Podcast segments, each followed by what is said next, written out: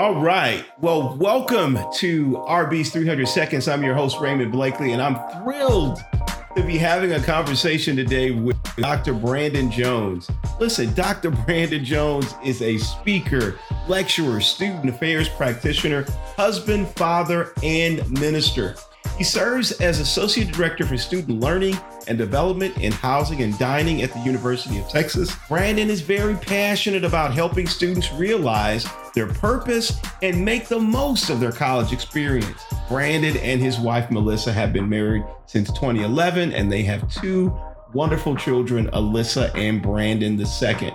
Uh, Dr. Jones, thanks for joining me today, man. Thank you so much for joining me. Put your hands together, y'all, for Dr. Jones you're an accomplished individual and you wear many hats uh, as described in the bio. But the reality is, our challenges never make it in our bio.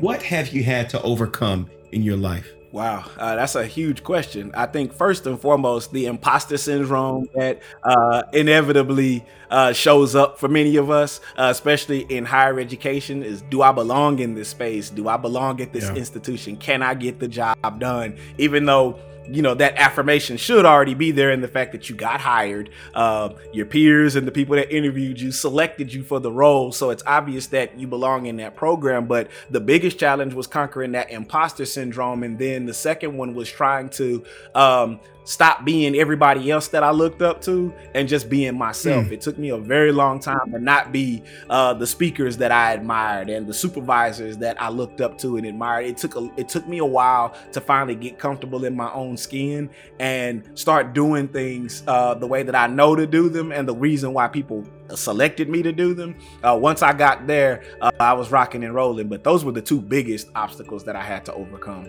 Wow, you know that that whole idea of imposter syndrome has come up quite a bit among a lot of our conversations here at 300 Seconds. So it is a reality. But who do you look up to for inspiration or mentorship? Oh wow, that's a that's a long well of people. Uh, it always for me starts back with my my late grandfather and my late father, uh, William Jones and William E. Jones. Um, that's where it started for me. Uh, my grandfather lived a couple of minutes away from where my dad lived. Uh, I grew up in East Texas. Uh, shout out to Tyler. Um, okay. And so as a result, you know, just having my grandfather there to pour wisdom into my dad and for my dad to pour that same wisdom into me, that's where that started. And so, and that's also where that drive to learn more and get more came from. And my father was always one that said, look, I'm only going to be able to coach you and guide you so far. We need to surround you with other people. And so, whether it would be other men at church, whether it would be other uh, people in the academic profession, um, wherever I've lived, I've always been able to find uh, folks that uh, have done great things and have accomplished and reached spaces and places that I would like to uh, reach. And so, uh, whether it was my grandfather or my dad or my former supervisor, uh, Dr. Anton Reece, uh, who's the president now at uh, West Kentucky Technical and Community College, um, whether it be uh gosh so many so many other people. My mom uh my wife of course is also somebody that uh inspires me uh and encourages me and has been by my side through all of this. Uh but again the, the, the well starts for me with that foundation of my father and grandfather. Absolutely. So what you just heard ladies and gentlemen is the board of directors for dr brandon jones and we all need to establish those those people that can keep us hold us accountable um, yes. And I think that's really important. And one thing that's really unique about you, brother, is that you are working in the higher education space and mm-hmm. you are a student affairs professional, um, but you're also called of the ministry. Um, yes. Do those things work hand in hand? Are they parallel? Do they intersect in any way? Absolutely. I, there's no way um, that I would be able to do what I do the way that I do it without uh, my faith. My faith guides me uh, and informs my practice every single day. And so, you know, when I applied for the job here at UT and then uh, interviewed during my presentation, I let everybody know like this is who you are going to get. I make it very clear and upfront that this is who I am. This is what I represent. And I and I tell them that jokingly that like, look, I might my voice might get a little elevated. And I was like, it's because I am a preacher, and so I might get a little animated and excited during the presentation. And so just if you're used to that, cool. If you're not, humor me for a few minutes. But yeah, it, it, intersects every single day because the thing about it is, you know, the Christian faith, the way that I see it, uh, is a, it's a call to serve and it's a call yeah. to lead. And so I do both of those things every single day, whether I announce my faith to a person or not, uh, I can, you know, I'm I'm guided by this drive to serve and this commitment to do the right thing because it's the right thing, and that just informs how I'm able to go out and help try to meet the needs of the students and the faculty and staff that we serve. And if for some reason it's not my office that can't,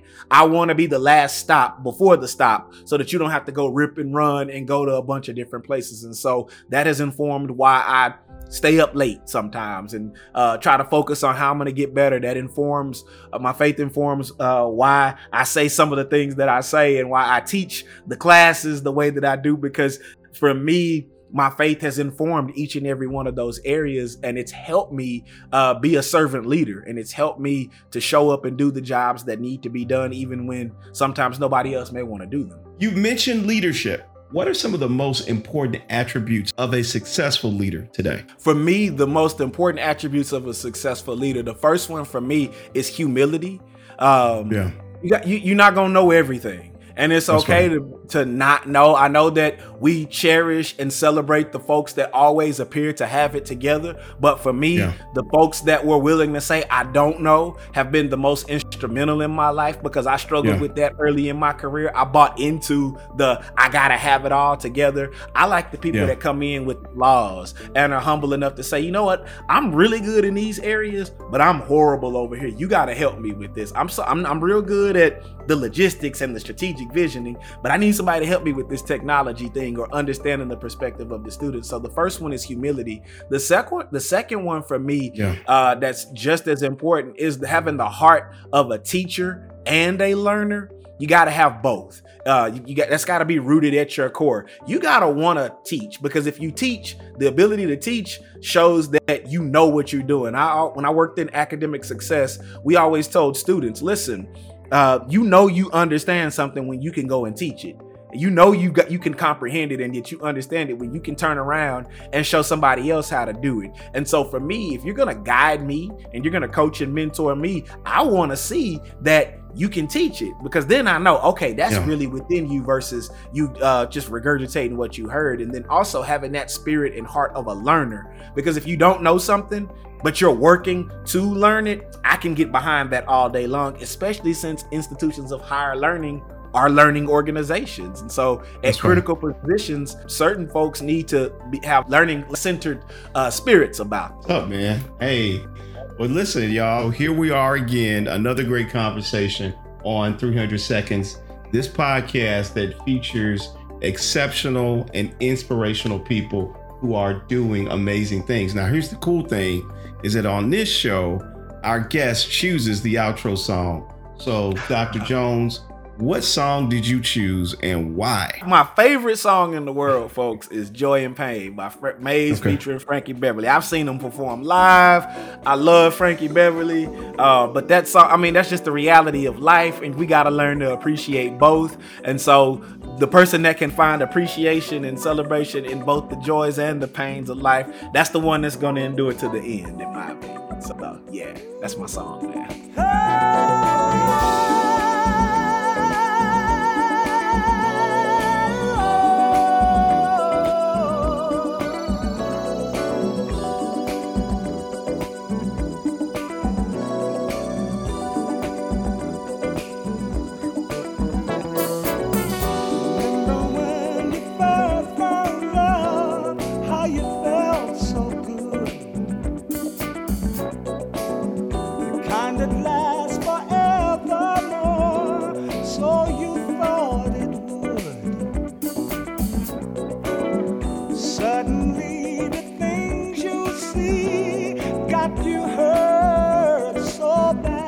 soul.